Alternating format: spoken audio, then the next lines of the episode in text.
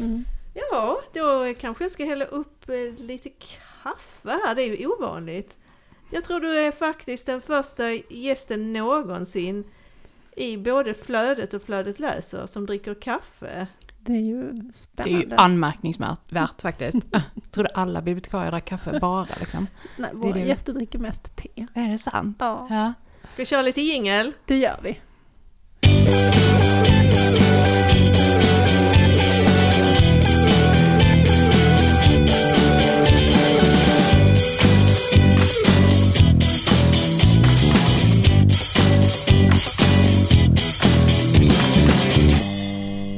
Välkomna till det här läslovet special eh, Flödet läser. Flödet läser höst och vi har ju en gäst.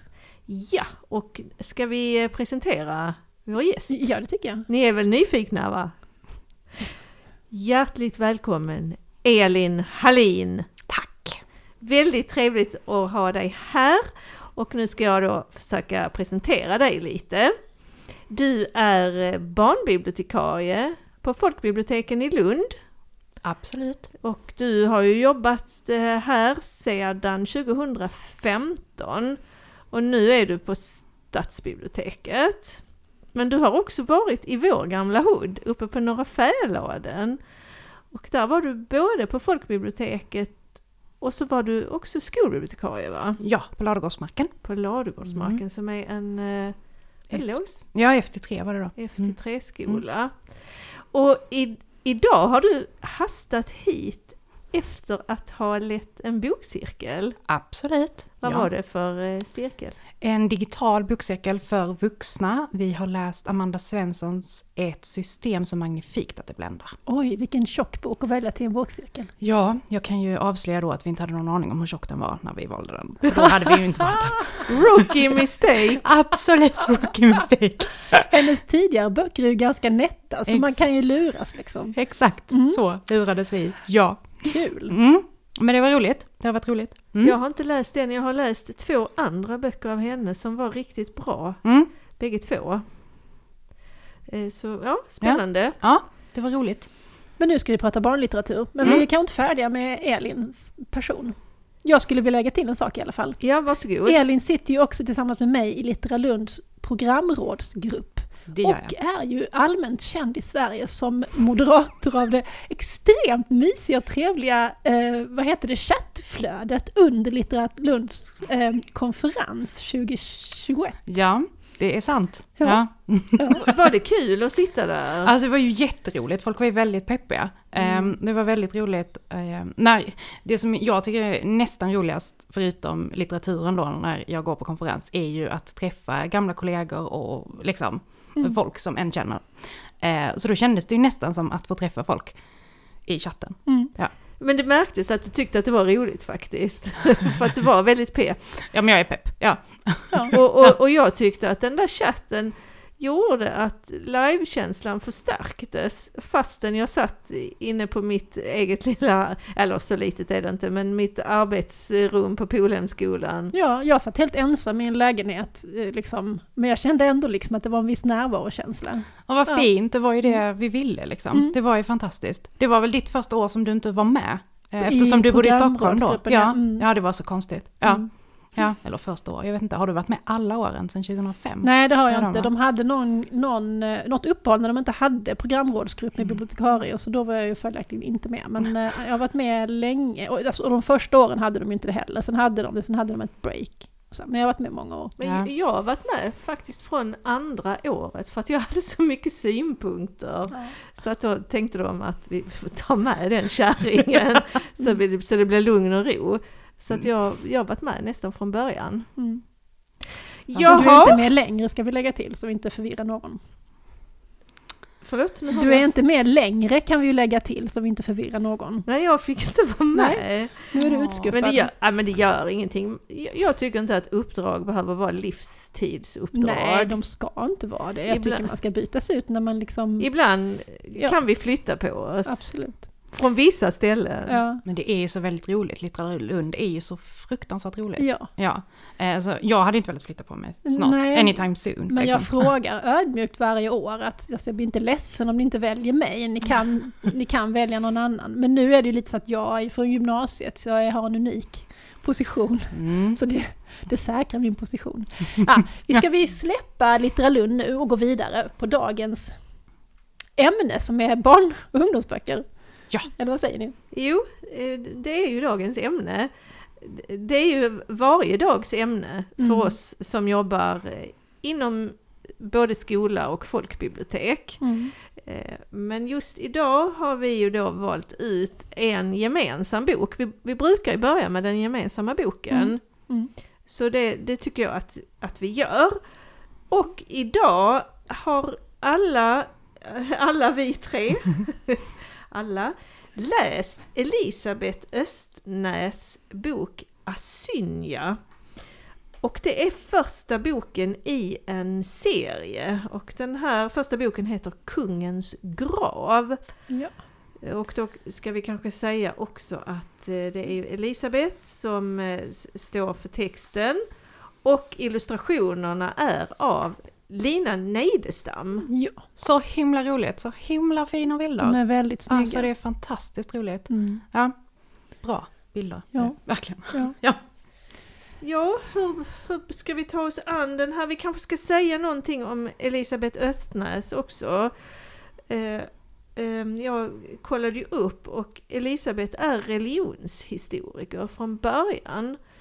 Eh, och har skrivit både, både vuxenböcker och barn och ungdomsböcker. Och hon fick Slangbällan för sin debutbok. Mm. Sagan om Turid. Sagan Som om också är en- Turid. Eller också ska jag inte säga för vi vet inte hur många delar det här ska bli men det är en trilogi Mm. om en flicka på vikingatiden. Nästan som en liten, den boken är lite som en stora syster nästan till den här boken kan man säga. Det kan man faktiskt säga. Ja, Mm. helt sant. Och då. Slangbällan är ju då alltså debut, debutantpris inom barn och ungdomslitteratur. För då hade ju Elisabeth redan givit ut två vuxenromaner. Så då blev jag lite, tyckte jag blev lite konfunderad att hon fick ett debutantpris. Men det Mm. förklarade ju du, Ja, Klara. ja. Hur förklarar du det? Att, att om man är, hon debuterade ju med, som barn och ungdomsboksförfattare. Så det Så hon var alltså? ju en Mm. debutant på den fronten. Ah. Ja. Jag visste faktiskt inte att hon hade gett ut några vuxenböcker. Jo, hon har skrivit en ganska, eller mycket otäck, nästan kortroman som utspelar sig i Lund i professorsstaden. Det är ett jätte... Åh, äh, man, kan, man kan inte beskriva det, men det är liksom en väldigt otäck stämning och det är en villa och det är liksom ett brott som är begånget och så är det en människa som går runt där och så är det liksom trådarna nästas långsamt upp. Vad är det egentligen Mm. som har hänt? Ja, otäck Och den, grej, den grej. boken bygger ju på någon verklig händelse i USA och sen har hon förflyttat handlingen till Lund. Ah, det visste jag Det är inte spännande. Mm. Oh, vad läskigt. Ja. Den Mm, kan ju mm. funka på ungdomar också, faktiskt. Ah. Även om den är vuxenklassad. Ja. Ja, men då ska vi alltså ta oss an eh, kungens grav. Mm. Och Mm. den, var, var ska vi börja? Ska vi börja i tiden? Ja. Utspelar sig i vikingatiden, eller hur? Mm. Ja, Ja. absolut. Ska vi säga något om handlingen? Vill du göra det? Ska jag göra det? Mm. Ja, eh, den handlar om Disa som eh, är född på Uppåkra som är väldigt nära Lund. Mm. Så att den är ju både nära och långt bort kan man säga. Eh, vikingatiden och då nästgårds på Uppåkra. Mm. Eh, och hon är en kungadotter och har en tvillingbror. Och det hela börjar med att hennes familj blir mördad och hon är den enda som överlever. Och sen vill hon hämnas och Mm. då försöker hon hitta en väg att hämnas. Typ. Ja. Mm. Just det. Och sen finns det ju egentligen en huvudperson till. Ja, Sunna. Som är, är beskriven liksom i andra person. Va? Ja, det är hon nog faktiskt. Eh, och hon är ju dotter till en völva och ska gifta sig med en kung. Hon är också kungadotter Mm, fast hon kommer liksom från en mäktigare Ja. kung än vad Disa gör. Eh, och de, deras två öden vävs ju samman. Mm. Och då, då kan vi säga att Disa berättar ju. Ja, precis. Hon är Ja. jag-berättare. Hon är ja. jag-berättare, men när det handlar om Sunna så är det en, en allseende Ja. Mm. berättare. Mm. Ja, och Disa, ja, när du sa Disa så tänkte jag, men oj! Jag kom inte ens ihåg för att Disa byter ju identitet Exakt. och blir kille. Ja. Hon Klipper tar sin håret. tvillingbrors identitet. Ja, Ja. Odd Ja. kallar hon sig. Ja. Mm. Och hon beger sig till Birka. ja. För att bli krigare. Ja. Ja. Helt frivilligt. Ja, helt frivilligt vill hon detta. Ja. Eller ja. Hon Men hon ju- känner att hon måste för att hennes familjs själar kan liksom inte vila i frid om inte hon tar hämnd. Ja. När de får inte komma till Nej, Valhall. men precis. Om hon inte hämnas dem. Nej. Nej. Ja, och när hon kommer dit då till, eh, till Birka, alltså det är ju, det är ju hemskt, fruktansvärt ju. Mm. Är det det? Och det är hemskt illa behandlad. Ja det blir hon och ändå lever hon ett privilegierat liv jämfört med de här trälarna som lever liksom i en... Fastkedjade. Ja. Ja, i dike. Ja, det är Ja. fruktansvärt. Ja. Mm. Ehm, ja, och sen så är det ju då olika. Hon kallas rävunge direkt som den yngsta och sen så kan man bli björn och jär, järv. Det finns olika små kompanier Ja, bland de här precis. som tränas upp till Ja. krigare. Mm. Ja, det är mycket, mycket spännande. Men hon får ju en kompis Ja, Idris. ganska Mm. snart. Och Idris kommer ju från betydligt enklare förhållanden Ja, än hon. Kommer inte Idris också från betydligt sydligare breddgrader? Precis, det låter som, nästan som de beskriver Egypten typ, eller någonting Ja, sånt. Det eller är- Mellanöstern Ja, i alla kanske, fall på ja. något sätt. Ja, Han har helt andra värderingar, han förstår Mm. inte alls det här med att man måste hämnas. Det föder ju bara mer våld Ja. liksom, tycker han. Ja. han vill jobba med pappersrullar. Jo. Alltså, ja. Ja. Ja, ja. Det är behjärtansvärt. Ja, en, en snäll liten Ja, påg Ja. helt enkelt. ja. Men här, när de då tränas till krigare, det, det är ganska tufft ju. Absolut. Och de, får, de slår ju varandra. Mm. Och sen så kan man lätt få lite stryk själv också.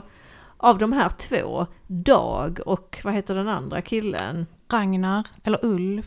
Ulf, Dag och Ja, Ulf ja, är det ja, nog som ja. är liksom deras tränare.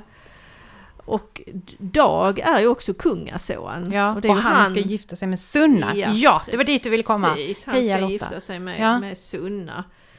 Eh, sen den här Ragnar som också är en otrevlig typ. Men Mycket han otrevlig. tillhör väl någon av de andra kompanierna tror jag. Det gör han kanske. Ja, han är ju Sunnas halvbror. Eh, ja, precis. Ja. Han, mm, Ja, så han är ju också kungason. Men han kliver in ibland och Ja. är liksom lite överordnad. Ja men precis. Mm. Så att han är kanske, ja, något av de äldre kompanien då. Är han ja, järv kanske Ja, möjligtvis? djärv tror jag han är. Ja, nu, Det är ja. väldigt fina porträtt liksom i, i början och i slutet av alla, som är, alla karaktärer som är med. Eh, bland annat ett helt fantastiskt porträtt av den här völvan som finns. Eh, som då eh, Sunna måste gå i lära hos. Hon heter Heid. Hon Ja. är liksom en helt eh, rutten gammal kärring liksom. Men hon har ju någonting. Mm. Så, ju längre Sunna är hos henne ju mer förstår hon att det är ändå någonting att lära, finns någonting att lära. här. Och Sunna är helt besatt av att hon ska ha tag i ett svärd. Nej, är väl inte Sunna, det är väl Nej, Heid? men nej, Heid menar jag. Ja, jag sa Heid, fel bara. ja, Hon är ja. helt besatt av Ja. det här svärdet hon ska Ja. ha, få tag på. Och så mer eller mindre tvingar hon ju Odd, fast ja, Ja, Ja. Disa Som är Disa. Ja, Ja. Mm. att, skaffa fram skaffa fram svärdet. Och eh, en orm Mm, ska visa honom Mm. vägen till svärdet. mm. Och Heid utövar ju utpressning på Odd, på Disa, för Mm. att hon märker att hon är en flicka, så att hon hotar med att avslöja det om hon inte hjälper Mm. henne att få fatt i svärdet. Ja. Mm. Mm. Mm. Det är väldigt, väldigt spännande. Mycket spännande. Mm. Ett rikt persongalleri. Det är väldigt skönt att det är en massa bilder på dem tycker jag. Det är väldigt många personer. Mm. Och rika porträtt, det är ett rikt... Det är det faktiskt. Jag. Ja, det tycker jag också. Det är väldigt många som man känner när man läst färdigt boken att man vill veta mer om. Man Absolut. hoppas att kanske nästa bok kommer att ha någon annan eh, Mm. huvudperson i fokus kanske. Känns väldigt mycket som en första del tycker jag. Eh, Mm. Där den är liksom, alltså den är väldigt presentativ, eller vad man säger. Alltså Ja, att det presenteras väldigt upp mycket. Ja, liksom. ehm, och sen är jag väldigt fascinerad av alla tandbeskrivningar. Det är ruttna tänder till höger och vänster och det Ja. saknas tänder. Och, Ja. ja, det är mycket spännande. Ehm, när du sa att hon är professor så känns det ju så. Nej, inte professor, en Nej. religionshistoriker. Ja, men inte, kommer inte så långt som till professor än. Du Ja. kanske har bedrivit viss forskning, men inte riktigt på den nivån. Jag, Nej, jag tycker att den, är, att den är spännande från alltså första sidan. Och det- är ju någon, det är ju någon ritual här i början. Jag minns att jag hade lite hjärtklappning när jag läste. Så tänkte jag, men ska de verkligen göra det? Ska de göra det? Jag vet inte om vi ska spoila. Jo, men det är ju på första sidan, det är knappt en spoiler då väl? Alltså de, de, när de ska bli krigare, de unga männen, så, så river de ut ett öga Ja, det är så äckligt. och slänger det över någon, någon brant. Mm. Det som jag inte förstår är då varför han den här... äh, Varför har inte Ragnar tagit bort ett öga? Han, Men det skulle han väl göra sen. Eh, det han skulle få göra det sen och han längtade dit. Är det någon, ja, är det någon sån. Eh, och då förklaras det mer också och då svarar han eh, för Disa Odd tror, tycker, jag tror att det är hon han pratar med. Eh, och att det är att eh, du borde ju bli en sämre krigare när du bara har ett Mm. öga. Eh, men då med det ögat som de inte har får, ser de allt runt omkring och allmän visdom eller någonting sånt. Det är Odens... Ja, precis. Det är Odens öga. Det är Mm. till Oden. Han är deras klangud eller något. Alltså nu kan jag hitta på lite eller vara lite fel. Lite. Det gör ja. inget. Det gör ingenting. Kan minnas lite fel. Ja. Ja. Ehm, Ja. ja. Jo, den är väldigt spännande. Alltså oerhört spännande. Mm. Bladvändare. Ja, det är en bladvändare. Mm.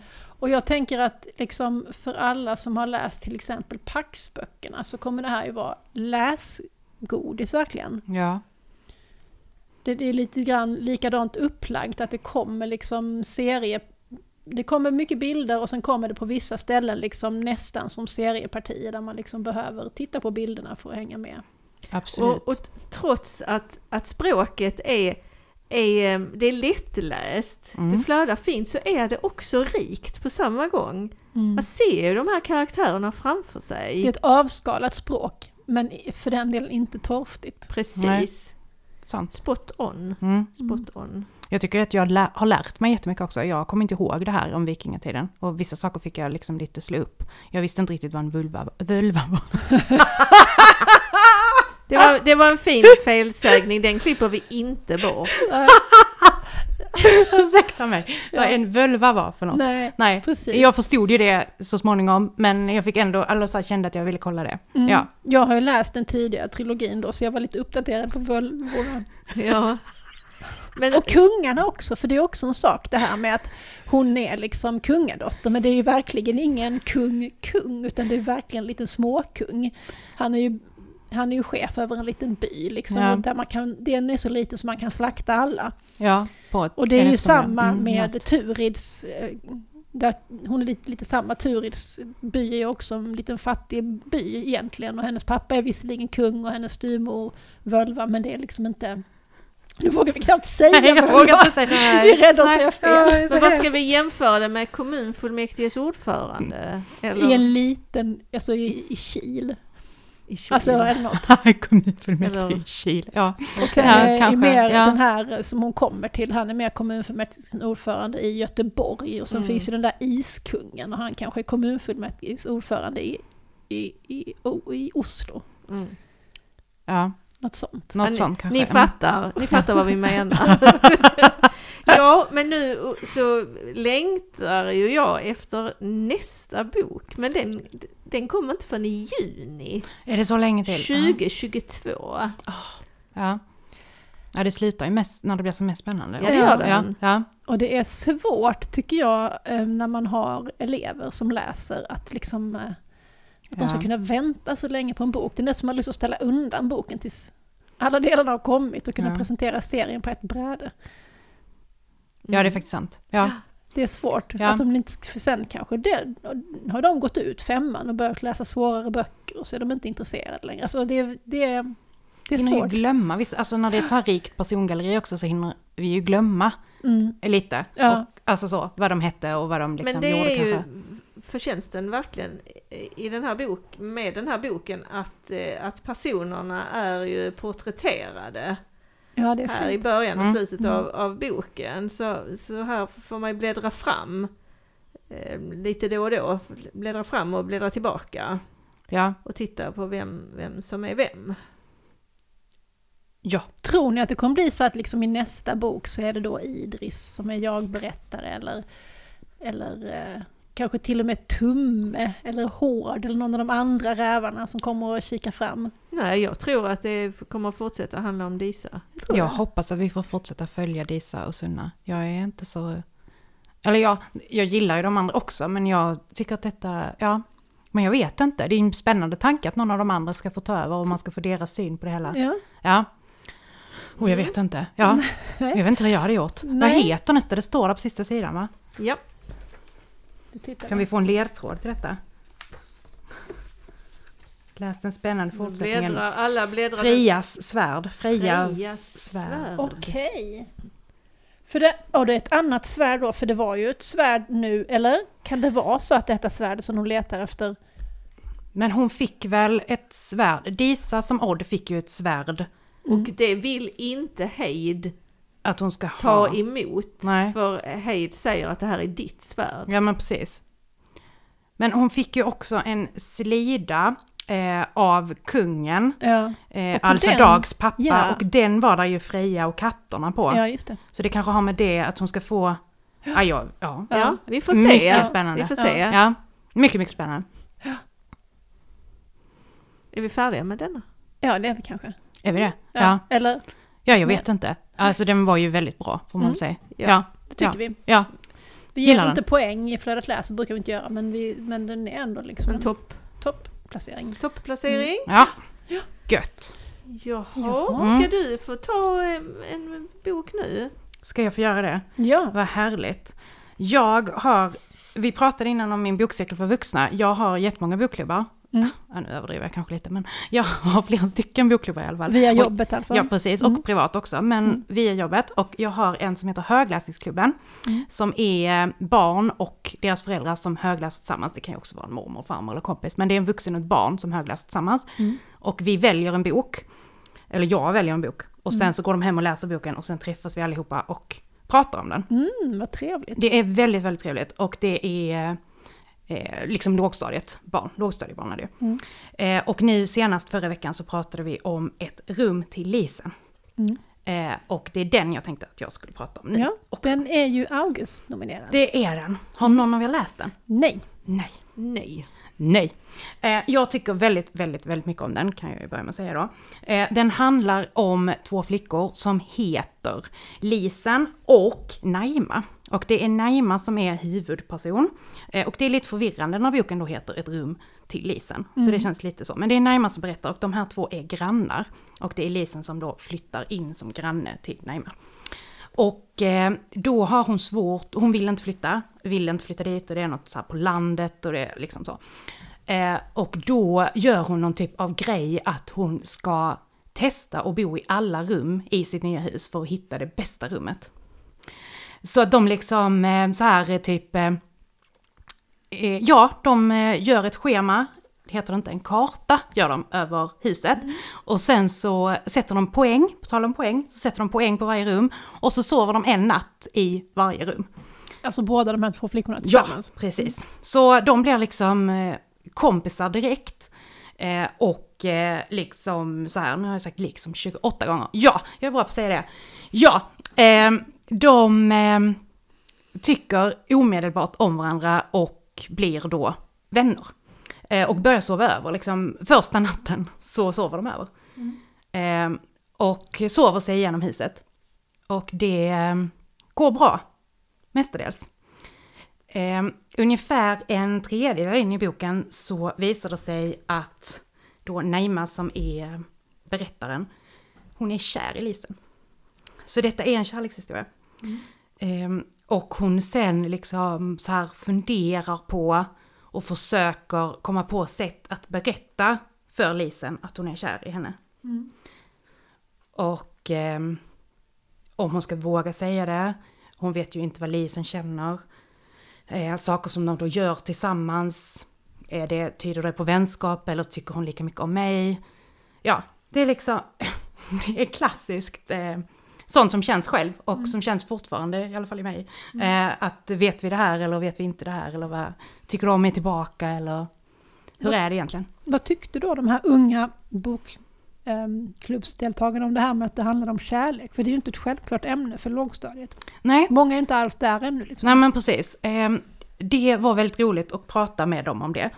Ehm, sen så vet jag inte riktigt eh, då när, jag, jag upplever i alla fall, jag är inte med när eh, de liksom läser den här boken tillsammans. Men när vi pratar om det så många gånger så har de ju liksom förpratat lite om boken. Så de vet vad de tycker eller diskuterar medan man läser, vilket man gör när man högläser ju.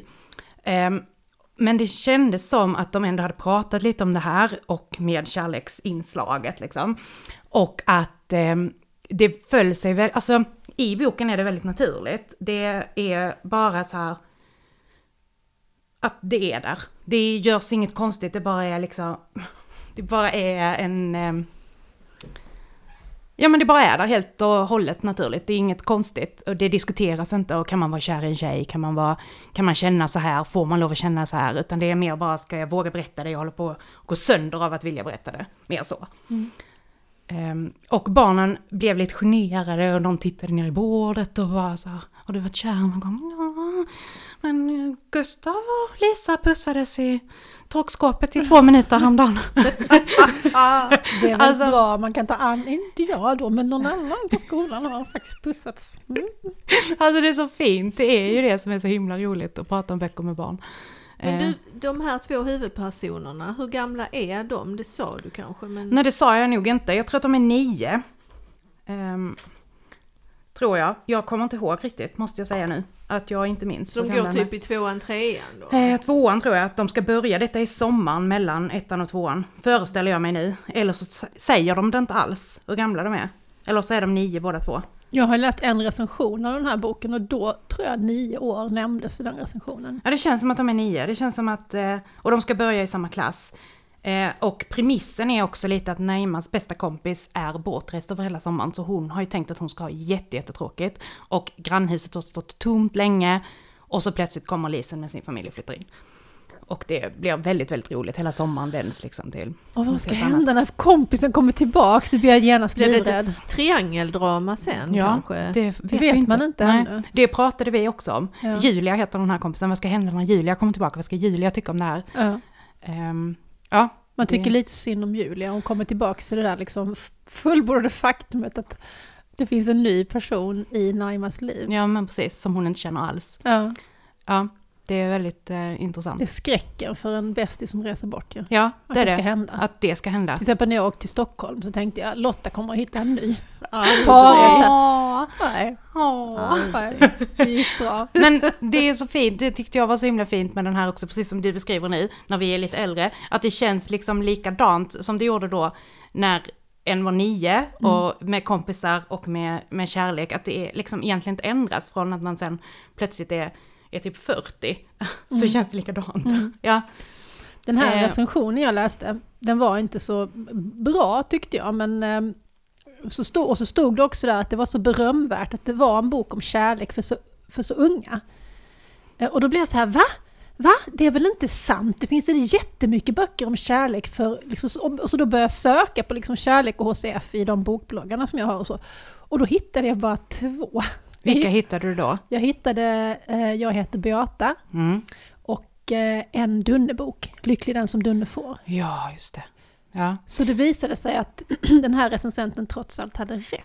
Men vi pratade faktiskt om Frallan också, för det är många som har läst, eh, i den här bokklubben har vi tidigare läst Frallan-böckerna. Eh, och där är en som heter Frallan och kärleken.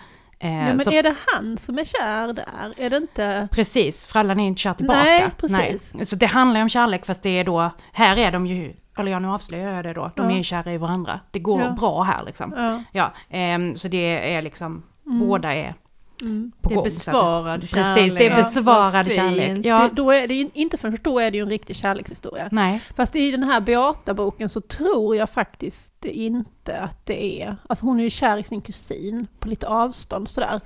Jag tror inte att det blir någon besvarad kärlek Ja, riktigt. den har jag inte läst, men jag har ju läst Dunne-böckerna, älskar dem. Mm. Ja. Mm. Ja.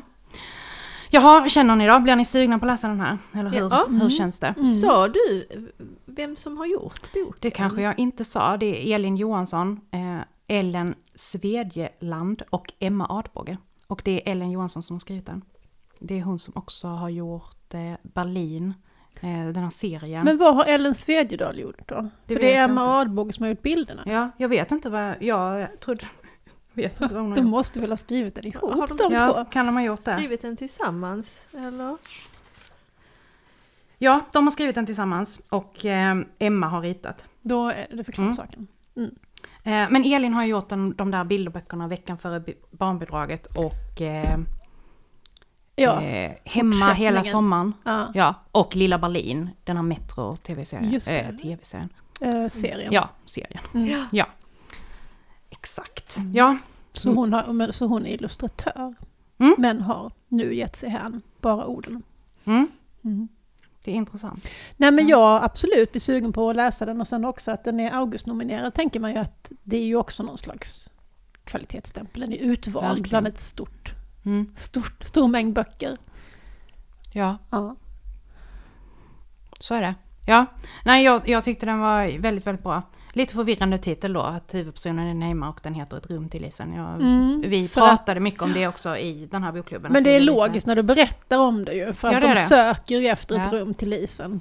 Men det var så när vi pratade om den att vi, för hon berättar i jag-person, Neymar, Mm. eller ja, eh, så eh, vi visste inte riktigt, alltså så här, mellanåt precis som med Disa så glömde vi liksom bort vad hon heter, för det är inte så viktigt, alltså Mm. det är inte så viktigt vad hon heter utan det är Lisen som är fokus. Mm. och Så. Mm. Ja, Du har ju också läst en Augustnominerad va? ja eh, jag har läst en Augustnominerad eh, skräckbilderbok. Och det är ju inte så ofta vi läser den sortens böcker. De är inte jättevanligt förekommande, De skräckbilderböckerna. är inte så vanligt förekommande. Jag har då läst Lisen Adbåges bok Furan, Mm. där Lisen står både för bild och text. Mm.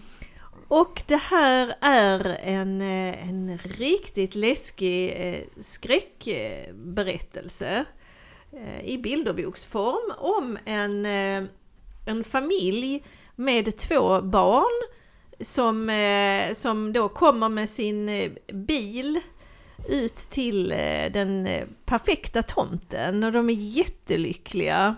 Här ska vi eh, bo, här ska de få sitt drömboende. Det är liksom bara några grejer de måste fixa först. De måste ju riva huset som står på tomten. För det mamman säger att det är ju ett riktigt ruckel. Och mamman är också väldigt duktig på att eh, såga ner träd. Mm. Hon är vad van, det står hon är att hon är, van vid det. Ja, hon är van vid det. Så att hon, eh, hon sätter igång då att såga ner eh, träden, furorna. Och de river huset och sen så tar det några veckor och sen har de då byggt, Ett nytt hus av de här träden. de har Mm. byggt ett nytt hus och, och allting är eh, frid och fröjd en väldigt kort stund för sen börjar det hända konstiga saker. Och hösten kommer och de, tycker att det är liksom för mörkt där inne så att, och det, det finns en fura kvar och den tar för mycket ljus. Så att då sågar de ner den också. Men då börjar det bli lite konstigt. Eh, och eh, ja, det, går, det är någonting med de grenarna. De, det går liksom inte att göra någonting med de där grenarna. De staplar dem i någon, någon slags hög. Och sen anländer familjeporträttet på den här lilla eh, eh tvåbarns eh, mamma pappa familjen. Eh, och när de spikar upp det här porträttet då liksom blöder väggen. Mm. Det är otäckt. Ja, alltså det är otroligt otäckt. Men är det inte också i början lite när hon sågar att det kommer lite rött? Ja, det kommer Skvätter någon slags, lite. jag vet inte om det är kåda eller, eller vad det är, men ja det, Fast den är röd. ja, det kanske den är. misstänker där att det kan bli riktigt läskigt men vill, när jag läser själv vill Ja. jag slå bort den tanken på att Ja. det kommer, att Ja. vad ska det här utvecklas till? Kommer Ja. blod? Ja. Men sen, ja, sen så händer det händer mer grejer. Det, det, det, det kommer en massa barr inne i huset trots att det inte finns Mm. några barrträd kvar längre. Och när de ska försöka sova på natten så, så slår grenar mot fönstret fast det finns, det finns inga träd. Ehm, och sen den lilla pojken, han liksom får barkartad hy. Så att då åker de till... eh, Det här är så otäckt. De, upp, de får ja. uppsöka sjukvård och, och han, han får någon salva. Men då visade det sig att, att dotterns eh, fötter har vuxit och att det börjar komma rötter. Mm. Och då visar det sig att hela familjens fötter är liksom anfrätta. Och då, då säger läkaren till dem att ja, ni tar några fotbad så kommer det ordna sig. Men det ordnar sig inte! Nej, det ordnar Och till sig sist inte. så är de, till sist så går det så långt att de sitter inomhus med sina fötter i vattenhinkar och fötterna får alltså rötter. Ja, Ja. Ja, ja. Och, och sen går det bara utför. Eh, men jag vill säga någonting om, eh, om eh, vad ska jag säga, formen. Eh, alltså den här, den här eh, familjen är eh, tecknad, liksom, först tyckte jag att det var lite tidslöst, eller tidlöst, vad säger man? Tidlöst. Tidlöst. Men sen så tyckte jag att det var liksom lite sjaskigt 40-tal. Fast tänk på Men- motorsågen, då blir det... Ja, ja det är liksom, det är en oprecis tid, men lite sjaskigt sådär. Och sen så fick jag bara en känsla att ja men det här är ju som Lilla huset på prärien. Att jag tyckte att, att, att boken påminde mycket om den och att eh, jag, jag läste ju inte den när jag var liten men jag läste den för min dotter. Eh, och, eh, och då var det ju mycket det här med att de sågar och bygger och, och det ligger liksom något kusligt runt knuten hela tiden i Lilla huset på prärien. Och det är naturen som hotar. Ja, och, och, och, Och, och, och i viss mån också ursprungsbefolkningen. ursprungsbefolkning och naturen. Ja. Men de är ju väldigt idylliska, själva familjen. De är ju så lyckliga och så. Mm. Och den här, den här familjen är ju också lite lyckliga eh, först. Ja, de håller ju, de håller ju god min. Ända tills de slår till, rot. Ända tills de, de slår rot. Sen är det också lite lustigt vad de heter. Alltså den lille pojken heter Rodi. Rodi. Och dottern heter Florence. Ja men jag tänkte att, de var att det var liksom tyskar. Som Ja, flyttar vet- till Småland. Ja, för att nu kanske jag har lite fördomar och så, men visst har det varit så att holländare och tyskar, liksom att det är så billigt att köpa hus och i, i skogen i Småland och så köper de ett hus och allting är så underbart och de är tillbaka till naturen och Ja, sådär. de älskar det. Ja, det, Eh. det, det bara slog ihop mina fördomar Ja. och så, så fick jag det till att det var en tysk familj kanske som kom där och Ja, sågade med motorsågen. ja jo, det, det, det kan det ju vara. De är i alla fall nybyggare liksom. De är På samma sätt som Lilla hus på prärien. Ja, verkligen. Och sen, jag vet inte om vi ska säga något om slutet. Alltså det här är, vi spoilar i det här programmet. Ja, Det, det, det är det vi gör. Håll för öronen om ni inte vill höra. Men det slutar alltså med att eh, mamman eh, hämtar en, eh, en spade och de gräver ner sig själva runt huset. Och sen efter några år så dyker det upp en ny liten lycklig eh, familj en, med ett barn och en mamma och en pappa som säger Åh, det här är den perfekta, eh, perfekta stället, här ska vi bo. Vi måste bara Ta ner. såga ner furorna. Ja. Ja. Ja. Ja. Ja. ja, den är läskig alltså. Ja. Ja. Men jag tycker att förtjänsten med den här eh, historien är definitivt bilderna. Mm. ja, och sen liksom själva genomförandet. Man faktiskt har gjort en sån jävla konstig och läskig bok för små barn. Det är lite, det är ovanligt. Det är ovanligt, jag, jag har inte hört om något barn som har läst Nej. den här Nej. eller fått den läst för sig. Så det, det ska bli spännande. Mm. Och ändå känns det ju som höstens snackis. Alltså, Ja, bland upplever- oss vuxna. Ja, oss Frågan vuxna är, är kommer det- barnen bry Nej, sig? vet inte. Det, Kommer de Det- att tycka det är läskigt eller flyger det ovanför dem Mm. på något sätt? Eller under dem eller genom ni- dem bara? det är liksom Ja. inte läskigt på samma fantastiskt roliga sätt som till exempel Kanman som alla barn älskade. som ju är läskig och blodsplatter och så liksom. Men det här är mer någon slags krypande gotisk naturskräck. Ja, det är en liksom. thriller detta. Mm. Och sen finns det ju en civilisationskritik, liksom, att vi människorna vi tar över naturen och gör som vi vill med allting, men Mm. det ska vi inte tro att vi kan göra. Vi tar oss rätten, Mm. Det gör vi. men naturen slår tillbaka. Mm. Ja. Jag tänker ju väldigt mycket på Emma Adbåges, den här som kom för några år sedan, som heter Naturen. Ja, det gör jag också. För där är det ju också några som ska bo, oh det är så Mm. härligt att bo i naturen, fast de måste bara såga ner det här trädet, fast de måste bara asfaltera allting.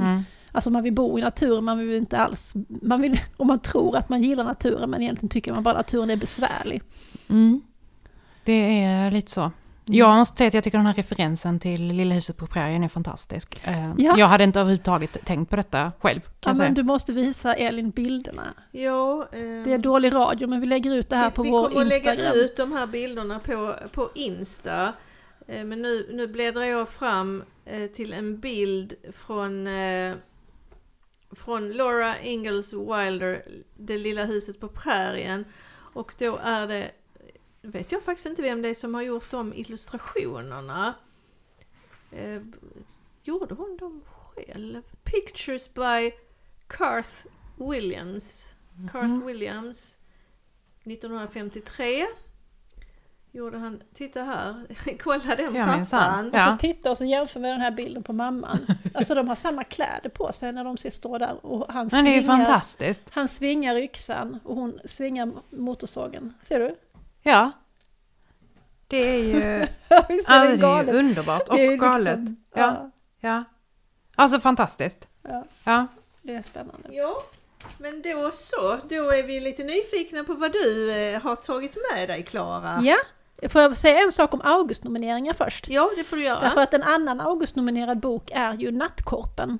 Ja. Som vi pratade om i Flödet läser när vi hade Martin Melin som gäst. väl? Ja. Och som jag redan tidigt i våra, eller tidigt i år, när den kom ut, och utnämnde till en av årets bästa böcker. Så jag kände att det var skönt att den blev nominerad, så jag fick liksom säga vad var det jag sa. Men fyran är också nominerad. Den är också Ja, nominerad, ja, Augustpriset. precis. Ja, och det var ja, det är därför den. som jag tänkte Ja. vi skulle eh, Ja. avhandla alla Ja. Augustnomineringar här i en Här, här är din kanelbulle Ja men Elin. tack snälla, jag pratar så mycket, jag blir så rädd. Ja, den- Den är mjölkfri. Åh, vad härligt. Ja, vi har passat på att smaska när du Mm. pratade, så nu kan du smaska lite när jag pratar. Jo, men jag har ju också en HCG då, men eh, ehm, är inte en Augustnominerad, utan en bok som heter Tankeläsarna. Och jag tror att den är så ny så att den har passerat datumet för Augustnomineringar. Eh, men kanske nästa år, vet man inte, för den är riktigt, riktigt bra. Det är alltså Kerstin Lundberg Hahn, som ju är en sån jävla bra författare. Jag tycker att, eh, att nästan att hon blir bättre och bättre liksom. Och hon skriver ju liksom i alla möjliga genrer. Hon har ju skrivit en hel del mysrysar, hon har skrivit deckare, hon har skrivit någon nästan dystopi, den här med roboten, ni vet. Mm. Eh, Men här ger hon sig på liksom mer som en äventyrsberättelse nästan. Det här är tänkt att bli en serie och serien heter, serien heter Rymlingarna och det här är första boken då. Och eh, den utspelar sig i någon slags land som liksom kanske påminner om Sverige i den, i, liksom, i den industriella revolutionens tid. Det arbetas i gruva och liksom det är hårt och folk bor i den här gruvbyn och sliter och barnen får börja jobba tidigt och ehm, ja. Eh, Och huvudpersoner är två stycken barn som är tvillingar. Och det är de som är tankeläsarna. De heter Alba och Elio.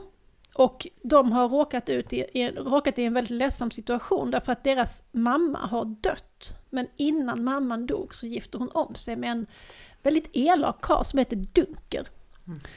Eh, och ja, anledningen till att hon gjorde detta var att hon var ju gift med deras pappa först såklart, men pappan dog i en gruvolycka. Och då liksom kunde hon ju inte bo kvar i huset för det var ju liksom, ja, och då hamnade hon i änkehuset och där fick de bo. Det fanns säkert hur många änkor som helst eftersom det dog massa, massa män i, i gruvan. Eh, så då hamnade hon på änkehuset med sina barn och och då kom Dunker och, och var liksom så charmant så hon gifte sig med honom. Men sen när, han, när hon dog i barnsäng, när hon skulle få Dunkers barn, då, ehm, sen dess har han liksom bara förvandlats och är allt mer otrevlig mot de här barnen som han nu har blivit försörjare för, fast det inte är hans barn. Och tvillingarna Alba och Elio, men de är det så här att Elio är han har någon medfödd skada som gör att han har väldigt korta armar och ben. Så på framsidan så ser man att han liksom sitter i en liten vagn med en käpp i handen. Så han tar sig liksom fram genom att staka en liten vagn som man kör runt på. Och Dunker kallar honom krympling och missfoster och är allmänt otrevlig. Men det Elio kan det är att laga mat. Han är liksom en liten, en liten kung i köket. Eh, men inte ens det uppskattar Dunker. Han tycker bara liksom att han ska bort. Eh, Alba, hon är duktig på att tälja på träsnideri. Det har hon lärt sig av sin pappa. Så hon täljer bland annat slevar som hon säljer på marknaden. Ja, det är liksom upp förutsättningen för äventyret. För det som hon upptäcker så småningom, det, det kommer ett brev Eh, och det här brevet är skrivet med så himla fin snirklig skrivstil så att de kan inte läsa det. Och brevet är adresserat till den döda mamman. Men då, så de tar hem det och så ska Dunkel läsa det och han läser lite grann i det och sen säger han att det var bara någon som skulle beklaga sorgen, någon, någon släkting. Och så lägger han bort det. Och då tänker man ju som läsare vad konstigt att någon ska beklaga sorgen, adressera brevet till den som är död. Eh, men det kommer inte Alba på med samma, men efter ett tag kommer hon på det, att det här är ju jättekonstigt. Så det är det där brevet, vad står det i brevet och varför vill han dölja det för dem? Eh, och sen får hon också höra att eh, Dunker har väldigt långtgående planer på att lämna bort Elio till ett barnhem. Som tydligen är liksom närmast ett fängelse, det är liksom en sån här gammeldags idiotanstalt. Liksom. och då börjar de fantisera om att rymma till en cirkus, för det är en cirkus i grannbyn när, när Alba är där för att sälja um, sälja sina slevar. slevar. Mm. Eh, så de planerar den här flykten till cirkusen och eh, det går nästan helt åt helvete. Men under tiden så upptäcker de att de blir allt bättre, för de har alltid haft en viss känsla för att liksom höra, förstå varandras stämning och så. Men nu utvecklar de allt mer en förmåga att faktiskt verkligen höra varandras tankar, så att de kan verkligen tänka budskap till varandra. Och, och all, både, båda två börjar, börjar också uppfatta signaler från djur. Att de hör vad djuren tänker. De går förbi en arg hund, liksom, så hör hon vad, vad hunden tänker och sådär. Ja, det är en drömförmåga att få. Oh, ja. Jag vill det. Ja. Kunna prata med djur. Ja. Faktiskt. Ja. Ja, fast, ja, för, ja, precis. Hon kan ju prata med dem, men hon kan liksom inte tänka in tankar i dess huvud. Men hon hör liksom vad djuren vill Hör vad de säga. försöker förmedla. Ja. Liksom, eller så. Mm. Ja. Och sen har hon då skrivit fram den här världen som är, som sagt, påminner om Sverige kanske, fast den är helt eh, påhittad liksom. Städerna och bergmassiven och allt möjligt heter helt annorlunda. Så man är liksom i en väldigt fantasieggande värld. Eh, jag tänker lite på Frida Nilssons äventyrsböcker. Lite den känslan får man. Fast det här är ju mycket mer, liksom Frida Nilsson är ju ändå liksom, ja det blir ganska långt och det är svårt att, svårt att tänka sig dem till något annat än högläsningsböcker. Och det här är mycket mer samlat och drivet. Och eh, mycket, mycket, mycket spännande. Alltså det låter lite som Pullman. Ja, som vet... bygger upp hela det här ja. Fantastiska. Man vill ju bara läsa denna boken direkt. Ja. Och, för, och, och omslaget är ju också så snyggt. Apropå Pullman så påminner det ju lite om eh, de eh, Lyras färd och ja. hur de omslagen ser ut. Fick de något syskon eller dog Nej, syskonet, syskonet dog också med mm. mamman. Mm. Mm. Oj, oj. Mm. Mm. Vem har gjort omslaget? Och är det illustrationer inne i boken Nej, också? Nej, det är inga illustrationer förutom de, det finns eh, en, en bild där. av den här gruvbyn de bor i i början. Och sen i slutet, för de, de beger ju sig av därifrån. De lyckas till slut fly mm. från Dunker. Så här är liksom en, en karta över liksom världen. Så de Drymmelmarks län. Spännande. Drymmelmark. Ja. Vem är det som har ritat? Omslaget är av Elisabeth Widmark. Ja, och det är kartorna också. Mm. Båda två. Ja, det var s- snyggt, snyggt Mm. gjort. Så, och sen är det lite cirkusromantik ju, det här med liksom att ehm, de udda filurerna är välkomna i cirkusen. Det återfinner man ju mycket i litteratur, liksom att de udda existenserna kan finna ett, ett hem där i, i, bland cirkusfolket. Det finns ju också med det och det är ju också fint skildrat. Spännande, verkligen spännande. Mm. Vilken, vilken ålder tycker du? Ja men det här är typisk mellanåldersbok. Så den, alltså ska man läsa den högt så skulle man kunna läsa den från trean. Men ska Mm. man läsa den själv kanske man ska vara lite äldre. Fyran, femman, sexan. Mm. Sjuan också för all del, för att den är liksom inte sådär åldersbestämd. Det finns ingen ålder på de här barnen tror jag. Jag är osäker, de fyller år i början, men jag kommer inte ihåg hur mycket de fyller. När kom den här då? Ja men den kom nu i höst alltså. Mm. Jag har haft den liggande hemma ett tag, jag har bara inte hunnit läsa den, det har varit så himla mycket annat. Men eh, ja, det är höstens utgivning. Mm. Ja, Det var den sista boken. det var den sista boken. Jaha, men då har vi ju äntligen pratat färdigt om böckerna. Vi ska säga någonting mer va? Ja, men vi pratade lite grann innan om att det här med läslovet, det har ju etablerats nu. Mm. Och hela veckan har eh, det pratats om barn och ungdomslitteratur i Ja, radion. Ja, faktiskt. Alltså även i sådana medier som vanligtvis inte pratar så mycket om barn och ungdomsböcker har det Ja. varit grejer på radion varje dag om barn och ungdomsböcker på olika sätt. Det är fantastiskt. Ja. Ja, äntligen. Så det visar ju faktiskt att ord spelar roll. Mm. Att kalla ett lov för läslovet, det kommer att, ehm, det kommer att betyda någonting. Mm. Ord spelar roll. Det, det tar tid, men vi ska inte ge upp. Nej. Det ska vi verkligen inte göra. Och, och ge upp gjorde vi ju inte heller när det här läsrådet tillsattes och där inte fanns någon barn och ungdomsbibliotekarie eller skolbibliotekarie med bland eh, delegaterna. Nej. Eller delegaterna, men Ja, ja, de ut, utsedda. Mm. Så då var vi ju många som protesterade och Silla Dahlén skrev ju en bra grej. Ja, det gjorde hon faktiskt. Och Eller inte faktiskt, hon skriver ofta bra grejer. hon skriver, hon skrev en, en bra grej och detta, eh, allas eh, vår upprördhet resulterade faktiskt i att Erik Haraldsson som är skolbibliotekarie på Ringsbergsskolan i Växjö och en väldigt, väldigt bra person. Han har kommit med i det här läsrådet. Mm. Och sen också, sen det presenterades har också Ingela Korsell kommit med. Och hon är ju också lärare. Ja. Så det, det var ju bra också att det kom med en lärare. Ja. På tal om Pax tidigare. Ja, Mm. precis. Mm. Så kan vi knyta ihop säckarna. Ja. Det är ändå fint. Ja men det, det har vi gjort. Mm. Då så, Ja, då vill vi tacka dig Elin för att du kom hit och du ska ju få en Flödet-mugg. Är det sant? Ja, Jag vill ju säga tack för att jag fick komma. Jag är fortfarande, eh, ja, chockad över detta faktum.